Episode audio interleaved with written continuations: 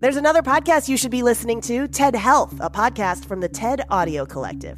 Join host Dr. Shoshana Ungerleider as she introduces you to leading health experts and breaks down the health questions you didn't know you had. Learn more about the way your body works and the newest insights changing the medical world, like what a smart bra means for better heart health, three ways to prepare for the next pandemic, and how we can all live healthier lives. Find TED Health wherever you listen to podcasts. This is a CBC podcast.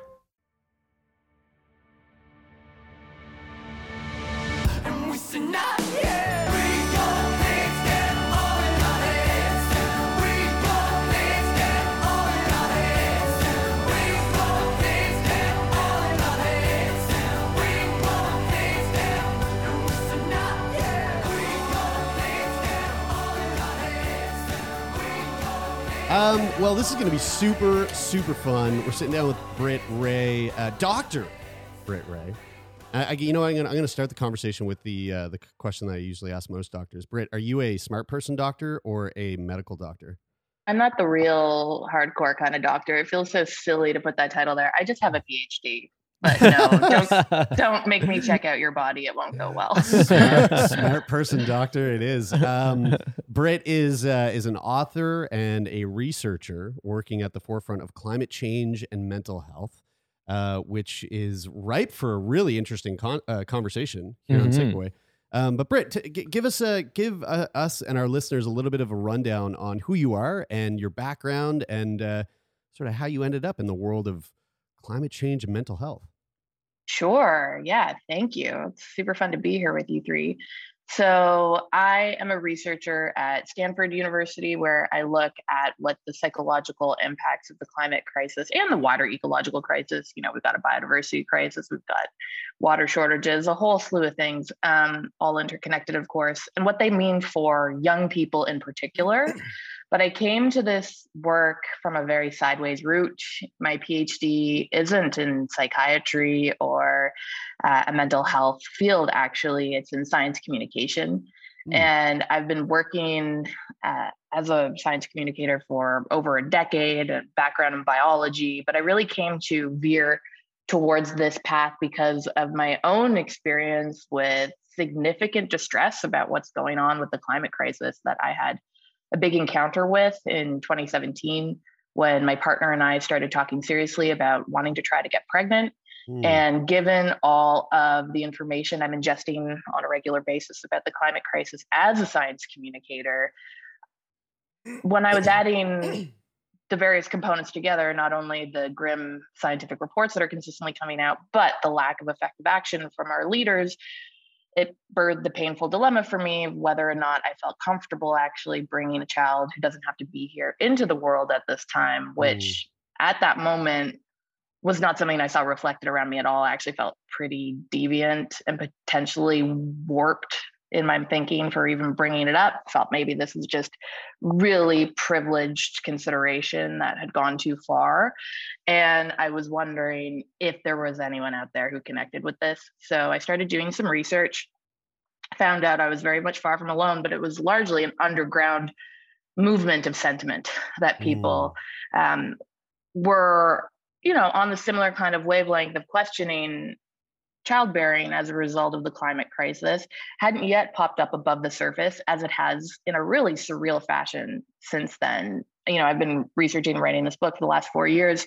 And over that time, not only has the climate crisis and family planning become connected, really there have been we have statistics we have tons of reports and surveys on it now we have celebrities coming out and making this stance about refusing to reproduce because of inaction from climate leaders or at least being really hesitant to we've got activist movements like birth strike or no future no children launching within that time frame pointing oh. out the existential oh, stakes yeah. of inaction by young people refusing to reproduce um, until mm. leaders make it safe for them mm-hmm. to do so by taking climate action. I mean, it's really exploded. So um, that that was all interesting and kind of validating for me. But uh, really, that reproductive piece is just a tiny little sliver of how the climate crisis is now intimately popping up in people's lives, how it's making them feel in a in a very different way than our conversations about climate, which usually stick to the science or technologies or policies, would lead one to believe. And so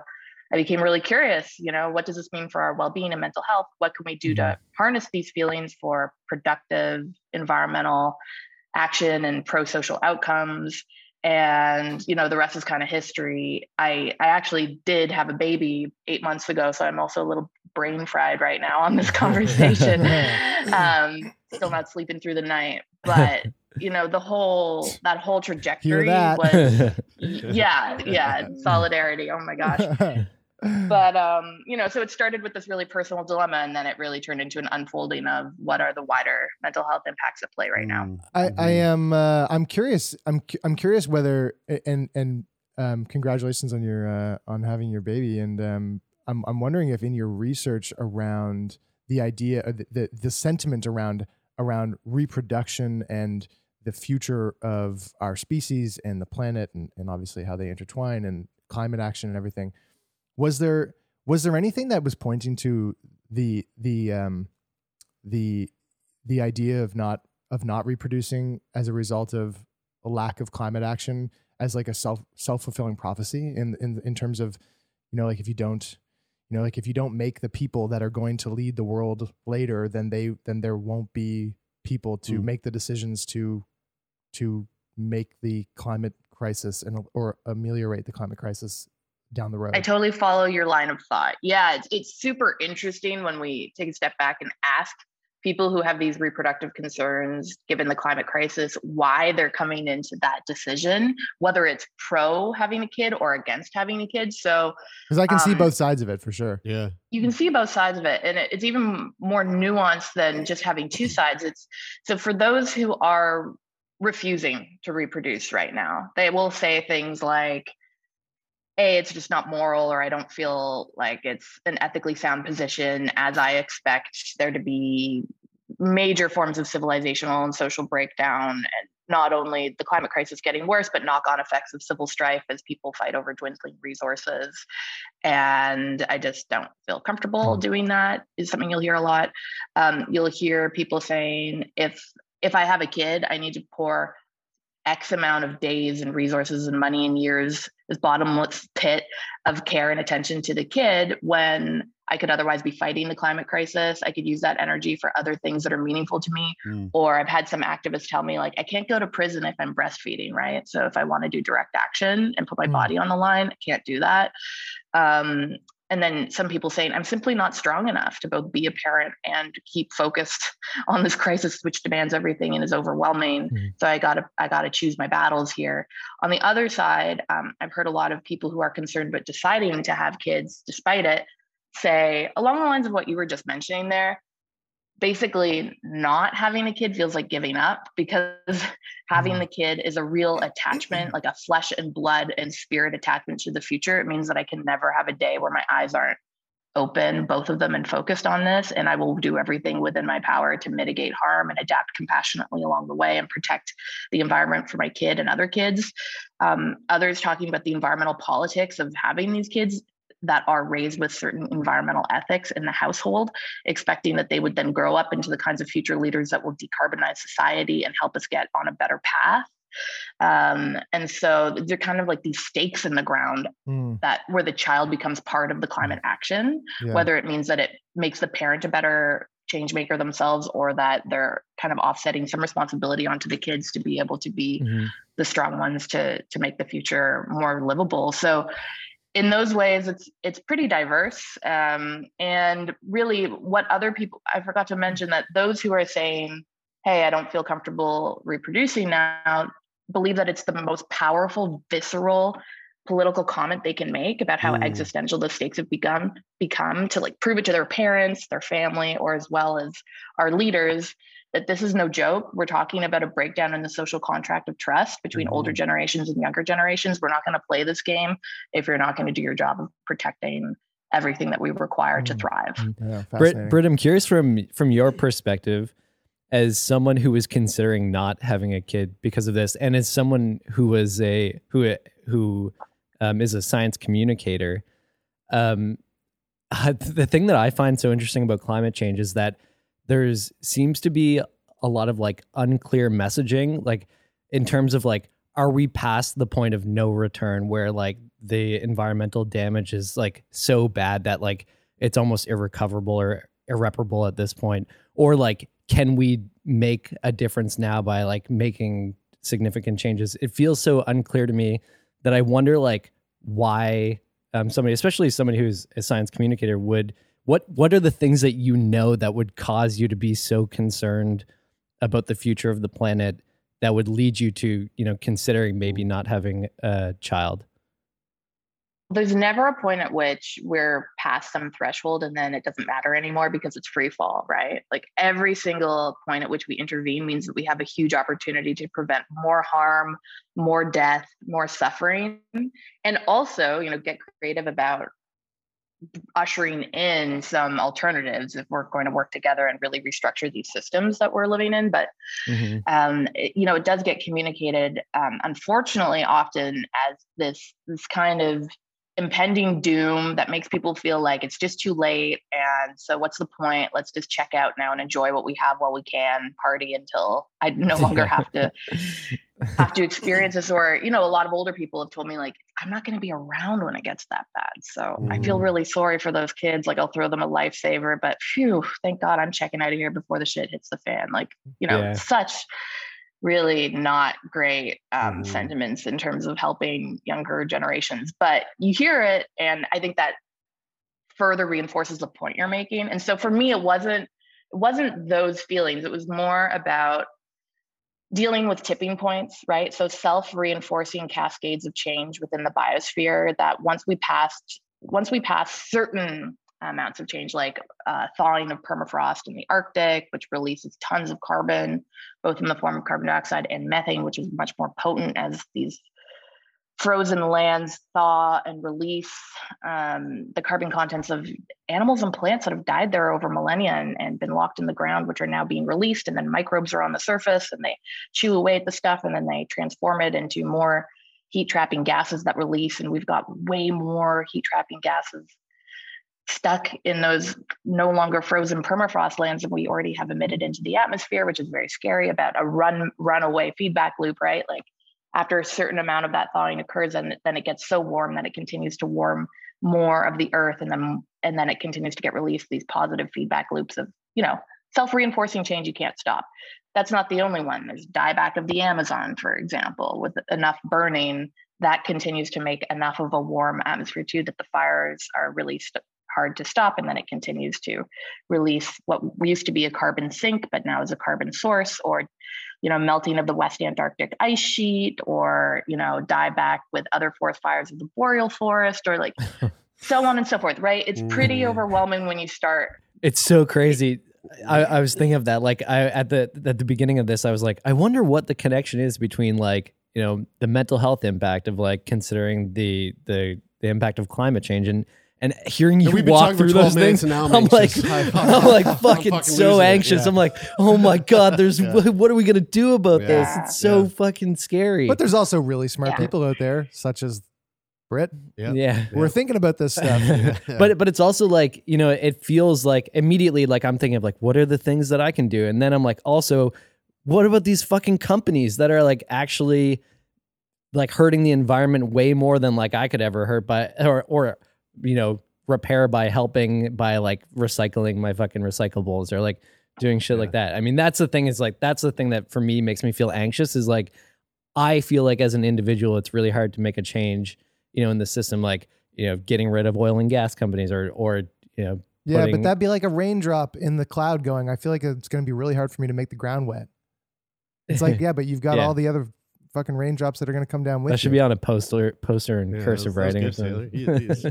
Thanks. uh, I, to that point, then Brian and, and to Britt, uh, we we had kind of we we had sort of glossed over this, but Britt, you you just uh, you just released a book. Uh, it's available now in Canada. It's called Generation Dread: Finding Purpose in an Age of Climate Crisis.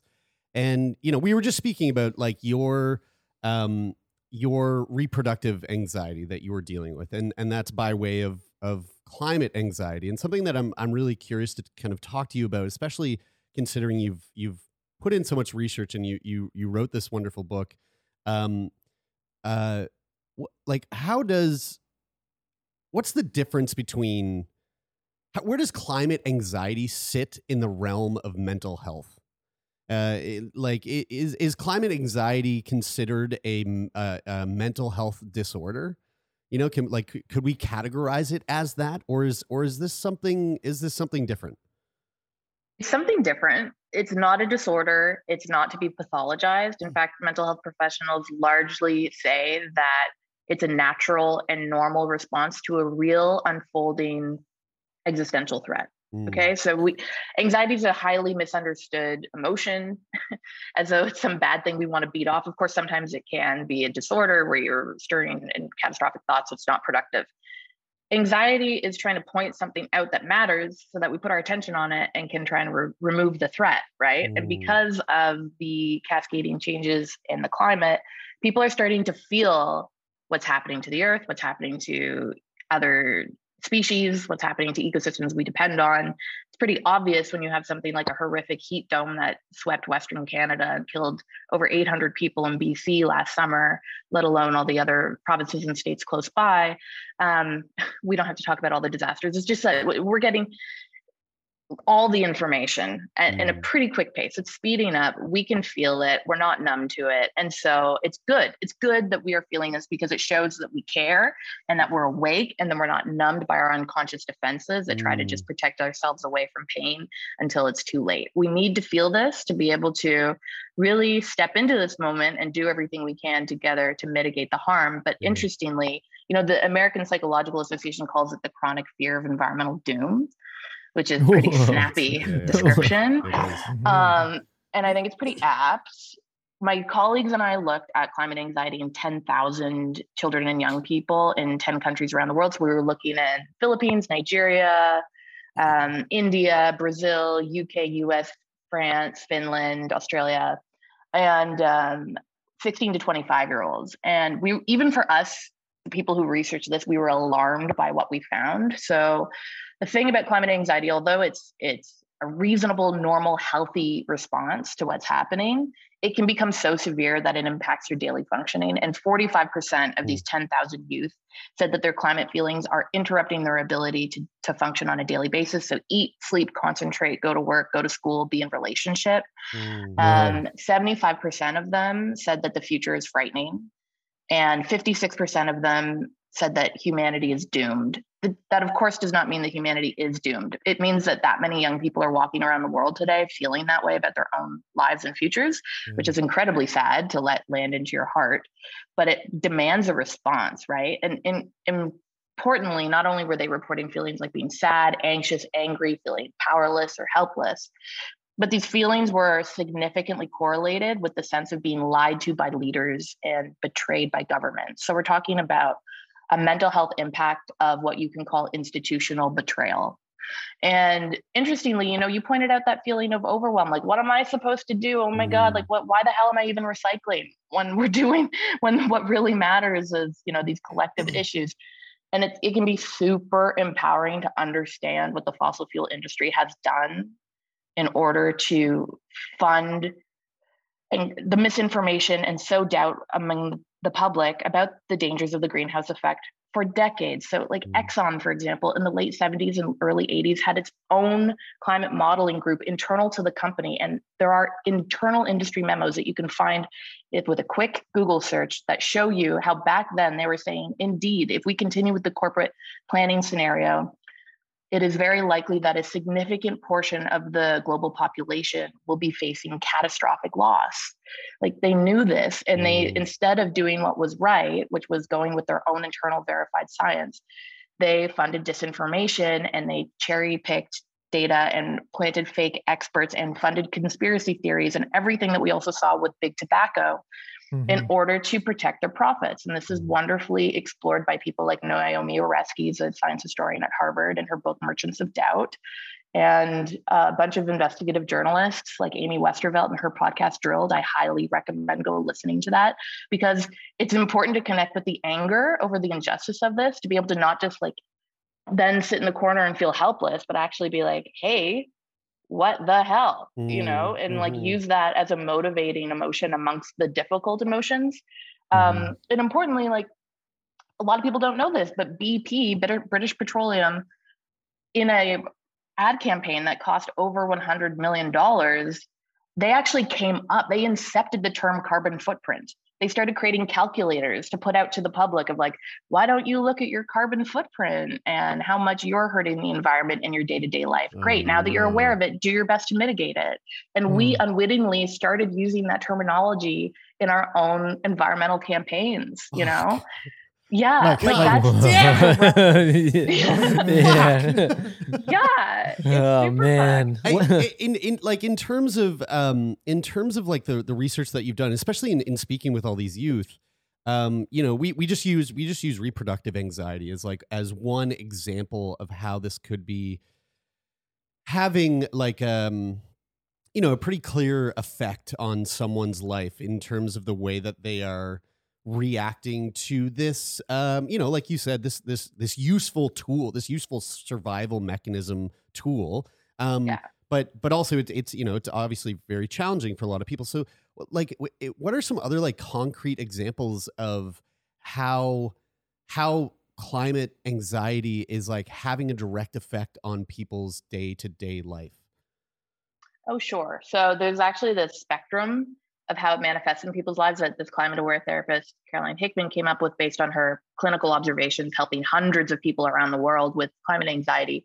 So when the feelings are you know mild a person might just get upset on a whim like they read an article that's kind of scary and they can feel a bit panicky but then they are reassured by someone saying don't worry there's smart people working on the problem. I think we just heard it in the yeah, conversation yeah yeah brad just said that brad just said that. No taylor said yeah. that to me. It was uh, yeah, right, right. yeah minimizing my anxiety. Right and that can work for for some people when their defenses are still very much intact when yeah they can just dampen it down and be like okay i'm back to back to other things. Um, when the feelings become a bit more significant what we're dealing with is a breakdown of these unconscious defenses that protect us from disturbing thoughts that come up from the unconscious and then you know hit the surface and we we don't like them so we tamper them down. We have these really nifty tricks including disavowal which is a soft denial that we all kind of unwittingly participate in. It's like having one eye open to the truth and one eye closed at the same time. So it's like one eye open. Yes this is absolutely terrible and we ought to do everything to marshal society towards a better climate future by taking action now and then simultaneously we close the other eye and jump on the next plane and continue to live out our lives according to you know everything we've we've expected and taken for granted not recognizing that we need to do massive uncomfortable change making. Um, and then so like as we go up the scale towards more significant eco distress you might find people being willing to break off friendships with with folks who don't care about the climate emergency for example because it becomes mm. intolerable for them to not be seen not have their like hugest concern in the world be taken seriously. Maybe they stop flying maybe they stop eating meat uh, you know these kinds of things that just like i don't feel comfortable anymore. The gap between my values and my actions is so wide and it's making me uh, just like not be able to live with myself and so i'm going to stop these things. I've interviewed um, young people who basically feel rage towards their parents when their parents aren't showing that their activism is is meaningful or that the climate they tell them that they're just being dramatic the climate emergency isn't an emergency that sort of a thing. Um, and then of course the the issues where many people are finding these problems in the relationships. One wants a child the other doesn't know because of climate change. This can be a huge fracturing um, that sort of thing. So it can come up every lots of parent child dynamics. I, I, I have a newsletter um, where people write me about these kind of difficult climate conversations they're having, and I notice a huge trend with parent child um, misunderstandings essentially and like yeah. the older generations not getting it what the millennials and anyone younger are really thinking and feeling often yeah i mean what, you see that you, you even see that not even in like direct relationships but you see that with like greta you know out there putting her oh, message yeah. forward and just you know all these older generations looking down at her you know and you see that belittling, belittling and, and I think you, serious. you see that across like many issues between yeah. younger and older generations yeah. where there's just like a gap in in in the social psychology of a younger generation compared to an older one and and and sort of the older generation just going like I don't get it yeah, you know yeah. that that happens yeah. a lot. It's like tr- them even just trying to use computers. Yeah, just man, just just maps it. right over yeah. to uh, psychological issues. Yeah. Send me a screenshot. oh, I'm not techie.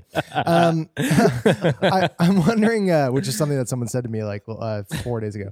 Um, I uh, I I'm wondering when you said you you were talking about the um, the, uh, uh, the the poll or the study that you did that was showing people's like you know things that people Mm-hmm. how people were feeling, and um, when you mentioned the piece about um, a certain percentage of people feel like um, uh, I can't remember how you put it. Um, that there were Was it the that- future is frightening? yeah, Humanity was- is doomed. Yeah, humanity is doomed. Yeah, I, I remember it being quite scary. Um, I, I'm wondering, like, how much in your in your um, research do you do you do you what do you what do you how's the best way to phrase this question? What role do you think the internet and the way that information is uh, is dispersed amongst a population and like you know news cycles and just the way that information is presented to us through news through through the internet um, plays in terms of like ramping up like not not saying that it's an undeserved anxiety but like you said Mhm. people feel that that the that the world is that the world is doomed and that humanity is doomed. That doesn't necessarily make it so but you feel that way. Mhm. and i mean i get the sense that and i don't i'm not I don't want to seem like i'm wearing my tinfoil hat but there are people out there that make a lot of money by people feeling really anxious about a lot of things and continuing that feeling because people want to continue di- uh, absorbing that content. So i'm just wondering uh, what do you think like the the way that information spreads around plays a role in how people feel about the climate crisis I think the way that we're taking in this world of cataclysmic stories through our devices has a huge impact on how people are feeling, right? Like the age of doom scrolling is Yeah. upon us. And we get these torrents of feeds of bad news through TikTok and Instagram and Twitter and Facebook and what have you.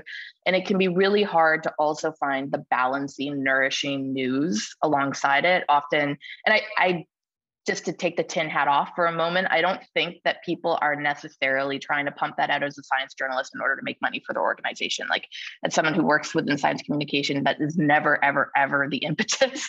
But it really That's is. what they would say. That is exactly what also, they would say. also, I was, I was, uh, I, I had a few, I had a few specific uh, cable news organizations in Oh, mind. sure. yeah, yeah no that's fair i mean of course um you're right but it's it's there is this urgency and there is this feeling of like we're not acting and then there's this default mode of thinking public understanding of science is going to increase action like if only we just fact them over the head more and more they're going to like finally internalize it and then do the action and here we go and it never works and science Mm. communication decades of it have shown we can't just fill up the public like they're an empty vessel with more and more facts and then there's going to be a magical moment in which they really take it seriously and do the Mm. right thing. No, we all come to this information and interpret it through our own values and beliefs. And we can basically twist any bit of content to reinforce the bias we come to it with, which is really dangerous. And it's why conservatives and liberals can go to the exact same data and leave right. believing yeah, very different things about it, right? yeah. Um, and so we need Alternative to have facts. alternative facts.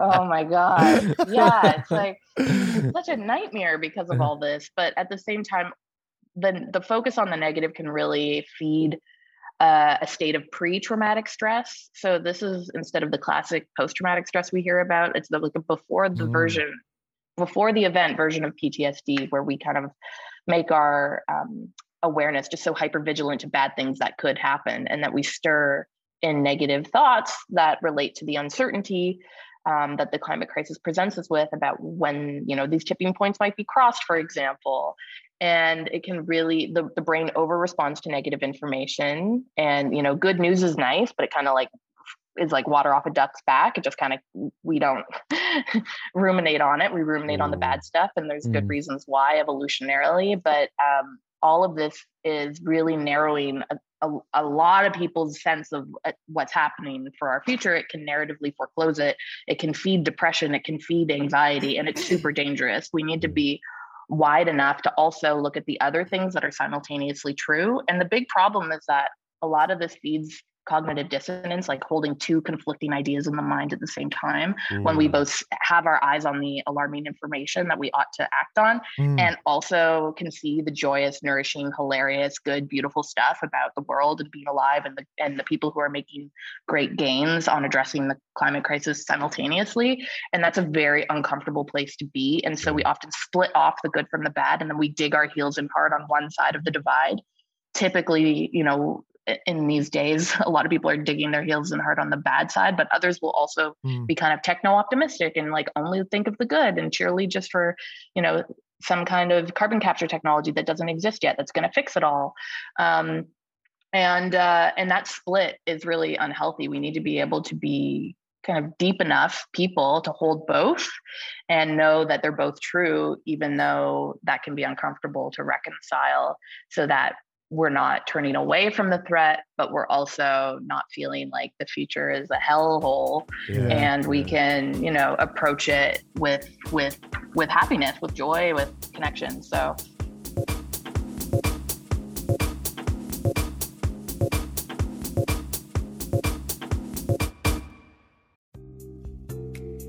Are you tired of hearing the same old wellness advice? It's time to dig deeper and listen to America Dissected from Crooked Media, the podcast that's cutting into the science, culture, and policy that shapes our health. From doctors fighting for their rights to the surprising truths about sunscreen, America Dissected dives deep into the state of health. Tune in every Tuesday for new episodes of America Dissected, available on all major podcast platforms. Um, yeah. what's your, what's have you ever spent any time wondering about the the sort of like phenomenon that I think we've all experienced where you where you watch a climate documentary that really hits you on the head and then how we so easily I've done this so many times so easily just slip back. slip right yeah. back into like you never saw it yeah mm. I, I, yeah. I'm, I'm fascinated by that like, because I will be floored by a documentary uh. that really like just slams you over the head with with how some like really small like relatively insignificant things in your life could change very slightly and make like a, a, a dent like a, at least your own personal dent which then you're hoping that you know everybody else makes that same dent which accumulates into like you know an impact but then you know, you just kind of then you just slip right back to throwing your McDonald's yeah, then right you, out yeah, the car window. Yeah, then you, yeah, then you, then you, then you open up your phone. Dude, I hear you. Then you open up your phone and you you you know you scroll through Instagram for a minute and then it's like it's like it's like it's like fucking Tommy Lee Jones just held up that thing from Men in Black yeah, and just yeah. wiped your brain clean and you and and yeah, you just go on about your life. Yeah, I I sorry, go ahead, Britt. No, I was to say that's such a beautiful description of the disavowal thing that I mentioned, mm-hmm. where you have one mm-hmm. eye open, you're like, I'm taking it in right now, but mm. then it's closed, and now yeah. I'm I'm back to doing how I was before. I, I'm curious about like, um, uh, and just to just to touch on the book for a minute, um, Generation Dread. I'm curious about like tools that you have, you have, um, either heard of or thought up um, that people can use. I mean, maybe someone's listening right now and they and they are one of those people that is like that feels pretty, pretty, uh, pretty taken by the the climate anxiety that's that's affecting them on a day to day basis. And and I know I, I, I, not to like not to uh, make this about me, but I am the narcissist of the group, and I, I know that you uh, you wrote an entire chapter about my TED talk in your book, which I'm so uh, I feel so cool uh, to, to, to, be able to say that. But but but what the I really loved what you what you did in that chapter. You, you so so for folks who might not have heard, my TED talk was about was about embracing your your mortality. Was about embracing the fact that we're all going to die. And as someone who lives with cystic fibrosis, that's something that I've like meditated on for you know 34 years and and it's changed who i am. It's it's it's effectively made me live my life um, with a little bit more um, gratitude and and maybe a little bit more like excitement because i know that i have this like ticking clock. And uh, regardless of whether or not i know the time that i'm going to die i've i've sort of set that fake time and it's it's been a really great tool in in changing the way that I live day to day.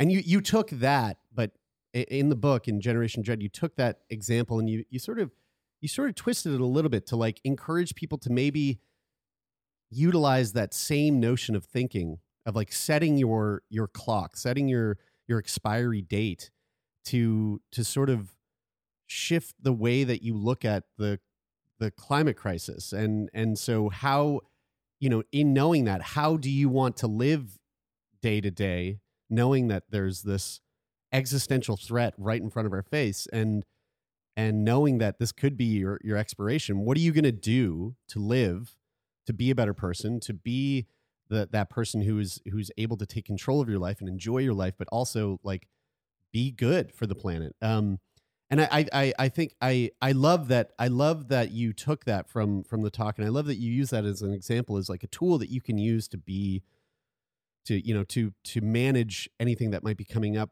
um, in terms of climate climate anxiety. But are there any other are there any other you know modes of thinking or tools that you've kind of come across that you or that you think about yourself in order to to deal and manage with the anxieties that come with the fact that you know, the planet is doomed, quote unquote? I love your TED talk so much. And I just want to ruminate on that uh, before we get past it just sure. for a second. Um, so, one thing about the climate crisis, and possibly why we don't deal with it head on and, and are really good at you know watching the documentary and then immediately not thinking about it anymore is that the climate crisis makes us think of death mm and we will do anything to kind of avoid the reminder that we're going to die. You know this is ernest becker's work and the denial of death and all this interesting cognitive psychology experiments that when you know people are given these these flashes or these reminders or they're, they're what's called mortality salience increases that awareness of death um, they can really lash out. They can really do anything to to turn away from it including you know um, this is kind of an explanation for why we create more evil as we believe that we are kind of confronting evil. Like a lot of war breaks down to uh, fighting over cultural symbolism, like a flag or some kind of deity. Um, the only things that can really go beyond our short, fleeting time on Earth and outlive us. And so, it, coming from this idea that like we don't like dealing with the fact that we're going to die, mm. whether it's from something you know violent, like a climate disaster, or just generally, uh, because we're all going to, this then becomes a powerful way to to address some of the psychological problems that the climate crisis presents us with. And I think that, you know, there's that there's that um what it was it tuesdays with Morrie kind of thinking like sitting down on the deathbed with someone and and being able to hear them talk about what was most important in their life and what they valued what what was really the most meaningful. It, it brushes the bullshit aside. You can ask questions like, Am I glad that I spent all that time feeling hard done by or staying up late at the office? Or do I really wish that I had made that art or played with my kid more or what have you, or created that activism group? And um, you know, there's just so much existential philosophy that wraps up with this. And I think the climate crisis although it's not a death sentence, right? And I'm not trying to say that we we're all going to die because of the climate crisis at all, but we have to take seriously what this is already doing. It's not some far out future prospect. Already, it's killing mm-hmm. people and species, and we know it's getting worse and more uncomfortable. And that, like, you know, that horrible meme that when it's sweltering hot, this is the coolest summer for the rest of our lives kind of feeling mm. so let's let's face it and allow it to transform us positively and your ted talk did that so beautifully. And what um, what we can all do is harness this death awareness for the most powerful forms of existential meaning making meaning from the suffering of climate anxiety and grief. And importantly um, you know we talk about climate anxiety a lot but climate grief like really dealing with the the fact that we need to kind of let go of the world as we've known it the world that perhaps many of us who are privileged have been able to take for granted as a secure, stable place and welcome in climate disruptions and an unstable climate into the world's baseline. And then understand that it what it means to be human has changed as a result of this unprecedented threat that touches everything And so we're in this process. A lot of us aren't awake to it, but many are waking up now. And um, what that means is that we're going from old stories to new stories, and that can feel like a deadly zone. It can really leave people in a despondent place um, mm. when they're panicking or and fearful, and it can kind of carve your stomach out when you're grieving, and it feels like it's never ending. But actually, grief is so much more than just recognizing difficult feelings of loss. It's about how those feelings can teach you things and change you as you relearn the world when you start kind of grappling with how the world has changed. Basically, we have choices about how we can be in the face of choiceless events, right? And that's mm. also what your TED Talk speaks to.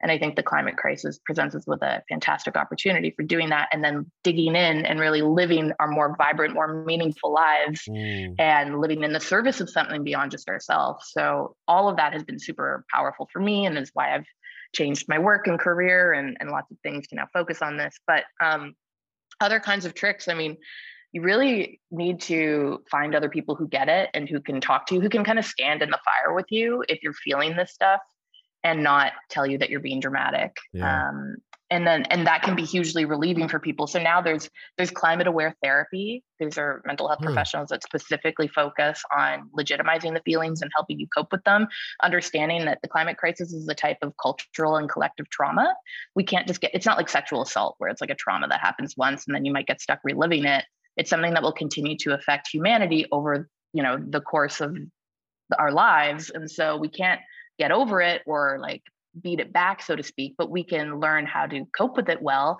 and fold it into our lives and mm. um, respond to it in a thoughtful, kind of caring way.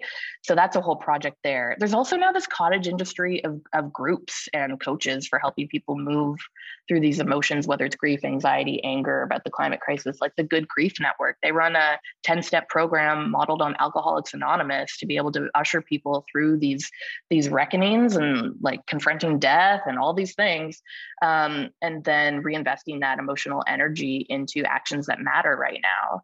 And mm-hmm. so I find it like it's it's a huge unleash of energy, which is actually really awesome, and it kind of gets people out of that miasma of you know a lot of Western kind of industrialized high income countries that have been you know really laced with consumerism and distractions and maybe maladaptive coping like alcohol and drugs and mm. and different things but can really kind of refocus mm. on things that bring people more alive at this time um, so but the people need support because it's kind of abstract like how do you grieve for the idea that you might not have grandkids or like how do you grieve for a coastline you called home that's being lost to sea level rise or mm. grieve for a glacier you know mm.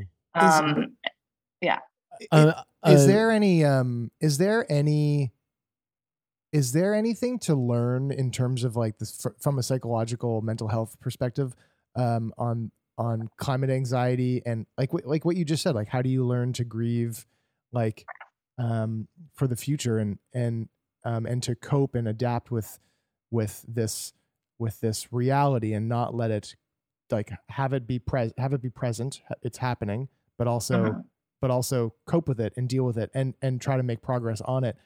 Is there anything that, to be learned from like the post World War II nuclear threat? sort of like existential like the red scare like thinking there's like mm-hmm. at any moment there could be this nuclear threat and we're all sort of like living under this shadow of possible imminent doom for humanity and mutually assured destruction and that sort of thing yeah there's a lot of similarities and differences with that which is pretty interesting because if you know a foreign leader drops an atomic bomb on you there's really nothing you can do and people in that like at heightened moments of scare around that have felt what psychoanalysts call just psychic numbing it's like when animals play dead in the face of a threat you mm. can't do mm. anything to overcome it right you're pretty helpless and vulnerable exposed so you just kind of play dead in the face of the threat and um, that was a reaction that was largely seen around, for example, the Cuban Missile Crisis, which is mm-hmm. something I write about in my book. Um, and, you know, it's weird because we almost see the same reaction with the climate crisis, where a lot of people feel like helpless and, and powerless to do anything which is strange because it's not it's not the same issue. This is not like a leader pressing detonate or don't. This is the fabric of the world and every decision we make either can help it get on track or slide it further off the rails. And so we have a lot of agency and we have to increase this feeling that our actions even though no single action can solve it still matter even though they're small and increase our self efficacy the belief that we can achieve our goals through really working together with others to increase that story and know that it's true because it is true. And so we're mm-hmm. really nowhere near as powerless as we feel. It just is still having the same often psychic numbing effect, which is pretty dangerous.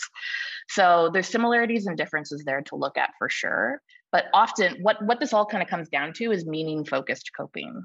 So, you know, when you when you bring out the Viktor Frankl, you know things are bad. I'm not sure if you're familiar with him, but and search for meaning.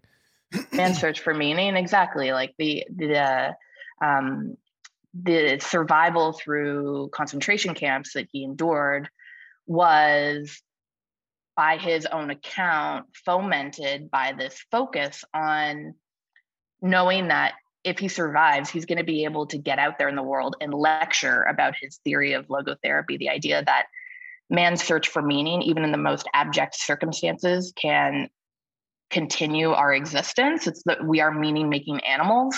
And so focusing on that potential, even though the outlooks were grim, like truly fed him and his imagination and mm. to keep going to make meaning from his suffering that it wouldn't all be for naught and that's similar to what people can do in any difficult circumstance including the climate crisis it's like harnessing this and making meaning of it by doing the kind of work that Jeremy outlined so beautifully in the TED Talk for unleashing that. It's like a springboard to taking advantage of every moment that you have. And so that can really lead to the kinds of healing outcomes, like connecting with others. We need to do this in community. We can't do it mm. alone. People stir in isolation and alienation with climate distress, and it makes it a lot harder. It's not necessary because a lot of people are feeling this stuff. And so just knowing that there's a community that can receive them is hugely empowering. Um, also, doing that kind of emotional activism that's internal. Like we always talk about the urgency of external actions, which are super needed, of course.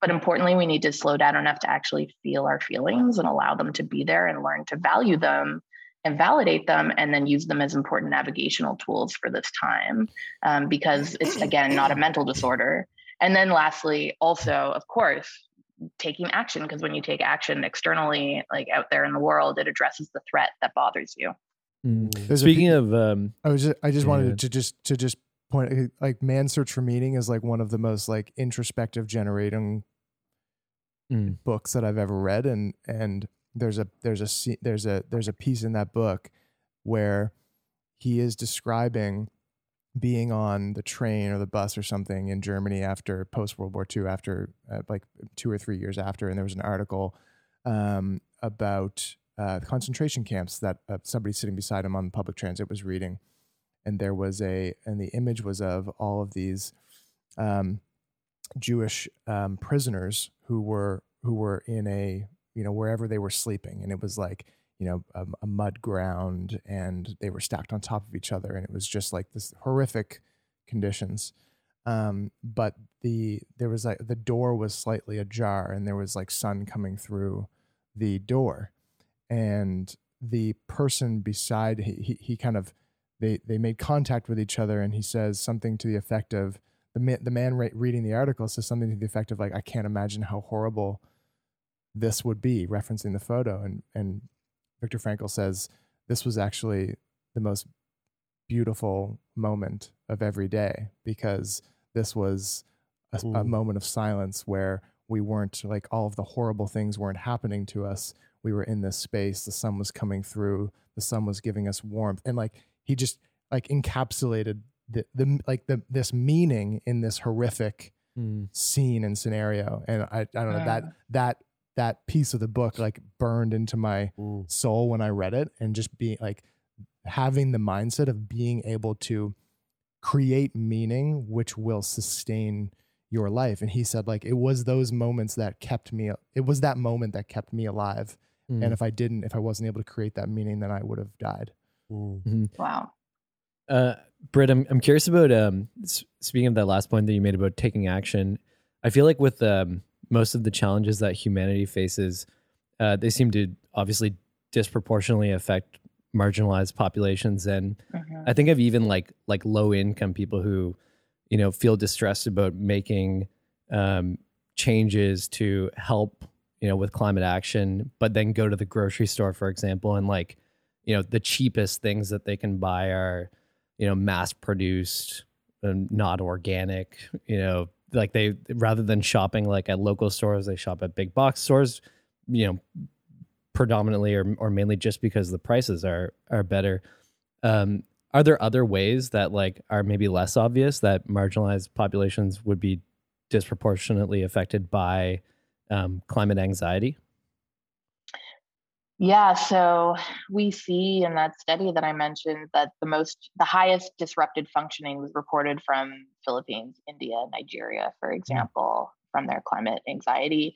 Um, we have data from the US that shows that Black and Latino communities feel more alarmed about the climate crisis than their white counterparts and are also more willing to take action as a result, likely because of their increased vulnerability to its effects. So this is very real. And you know, understanding that this collective problem requires collective solutions is really the best way to go at thinking about action. Because the individual, like, of course, people who can only afford so much should never feel ashamed of only being able to buy those things. And that's totally fine, but that's also not the lever through which we can really address the climate crisis meaningfully. Mm-hmm. It's about voting, right? It's mm. about pressuring your representatives. It's about talking about it, even just voicing it. A lot of people still aren't regularly talking about it. Um, and then it's like if you have the leeway, if you can bend your occupation towards addressing the climate crisis, that that's amazing because we're in the moment where we need a billion climate activists, and activism can look like anything. It doesn't need to be hitting the streets with a placard. It can be you know changing your investment portfolio if you do that sort of thing for for part of your work or it can be using your podcast to talk about this more. Um, and so really any kind of role of empowerment that we can wake up to and there's this amazing diagram that i love uh, of, about how you can take the action that is really helpful at this time because again a lot of people think it means that you need to do something really specific. It doesn't we're fickle creatures we need to author our change ourselves if if it's going to stick um, mm-hmm. and so mm-hmm. if you think about like what you're really good at um, what your skills are like what your talents are and then you overlay that in a venn diagram with um, like what gives you energy what gets you out of bed in the morning what what you're passionate about and then also what the work is that needs doing um, and kind of in between these three areas there can be a sweet spot of agency that reveals itself you know whether you are uh, like an artist who works in the fashion industry and understands that the fashion industry is one of the most polluting industries on the planet you can start addressing it from that kind of sustainable textile work mm-hmm. or you know for me i love I love learning about the human condition. I'm fascinated by it. I'm a communicator. Okay, the work that needs doing is coming up with interventions to protect mental health as things heat up. There's a place where I can start learning about psychology and mental health and directing my research, for example. I mean, mm-hmm. it, it's it's different for everyone, but there's just a lot that we can do without without just put, and also those of us who are privileged, I think we have the extra responsibility to like glean a far reaching sense of implication in this crisis, understand that it's our lifestyles that are doing this. Like what we're talking about is climate colonialism, right? Like the, the, the places that are feeling the effects hardest and worst are the poorest, most marginalized places within our countries. And also, when we're looking at the global scale, they're concentrated in the global south. Mm. And um, they have very low emissions compared to places like Canada. Yeah, and yeah. so, you know, we, we need to also see that clearly and understand that we can use this awareness and anxiety for, for climate justice, for, um, you know, making the changes that other people can't afford to make. Yeah. Mm. Britt, what was the uh, what was the thing that ultimately um, made you decide to go ahead and have a child after after all of that um, you know reproduction anxiety that you were you were experiencing what what made the what made the shift? Several things um, well i certainly thought about it until the cows came home and felt about it until it was just so my partner was so sick of me talking about it i'm sure. Um, but really you know there were there was this sense that if if I let that part of myself that calculates the future um, towards thinking that a child isn't the right thing to do at this at this moment that was a very fearful mindset that was always rooted in this kind of negative anticipatory yeah. perspective and i really didn't want to let that take over my life um, i i had a child as a commitment to joy uh, despite the severity of the crisis and come what may I had to own the fact that that's pretty selfish Um, I think childbearing has probably always been selfish, but it's often not talked about that way. In fact, child free people have always been attacked for being selfish to enjoy life without kids. But I think yeah. that has shifted um, in this time. And it allowed me to really move away from this big, like heavy question of is it okay to have a child to, okay, what's required when we have children today? How can we mm support our kids so that they're resilient to deal with what's happening and what's coming and so that we can raise our kid in community that is focused attuned to the crisis and coming up with the kinds of solutions that are that are helpful for any kid today. So it was really a massive gear change but it was also you know the stuff you were talking about in your ted talk. It's like what do i want to do with this one life i have? Like yeah. you know what feels meaningful? And i was not satisfied even on the many hundreds of days i was like okay no kid no thank you and then it would always come mm-hmm. back mm. so and there's so much like attention. That, something that's been like really overwhelming for me over the past uh five weeks uh six weeks today um oh is, congratulations thank you're you. that new very, wow very new yeah. um and it is like i mean i'm an optimist by nature anyway but like the level of optimism that I feel looking at that little person and going, mm. there is just an ocean of opportunity and potential within you and feeling like just feeling that sense of sense of optimism like you can like like you could do any like you could be anything you could do anything there's just like mm-hmm. there's no limit to your potential in the form that you're in and i'm just so excited like I'm just so excited to see what form that takes into the future.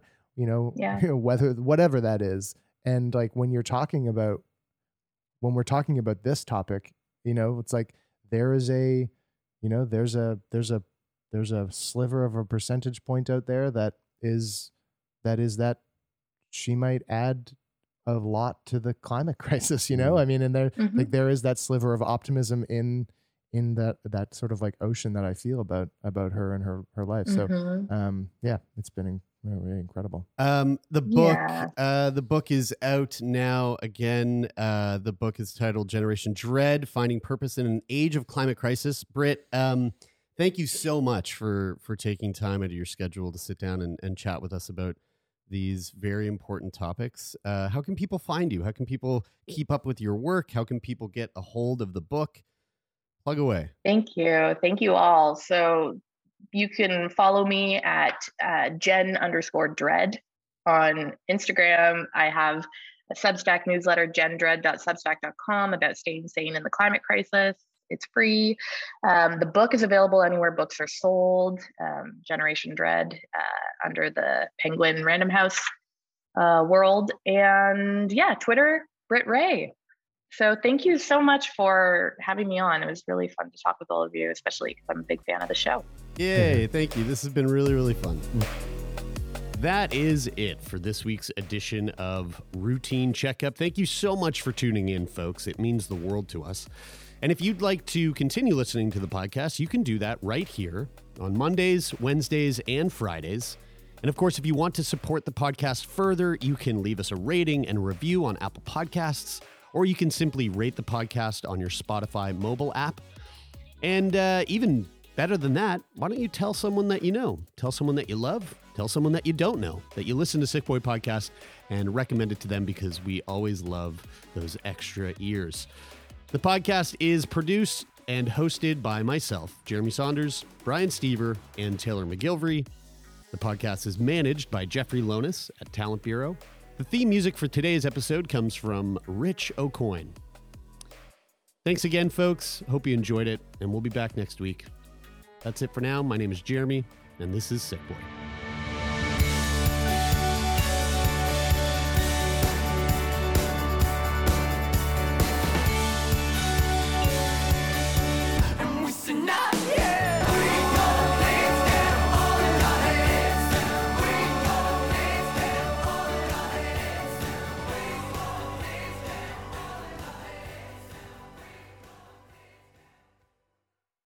For more CBC podcasts, go to cbc.ca slash podcasts.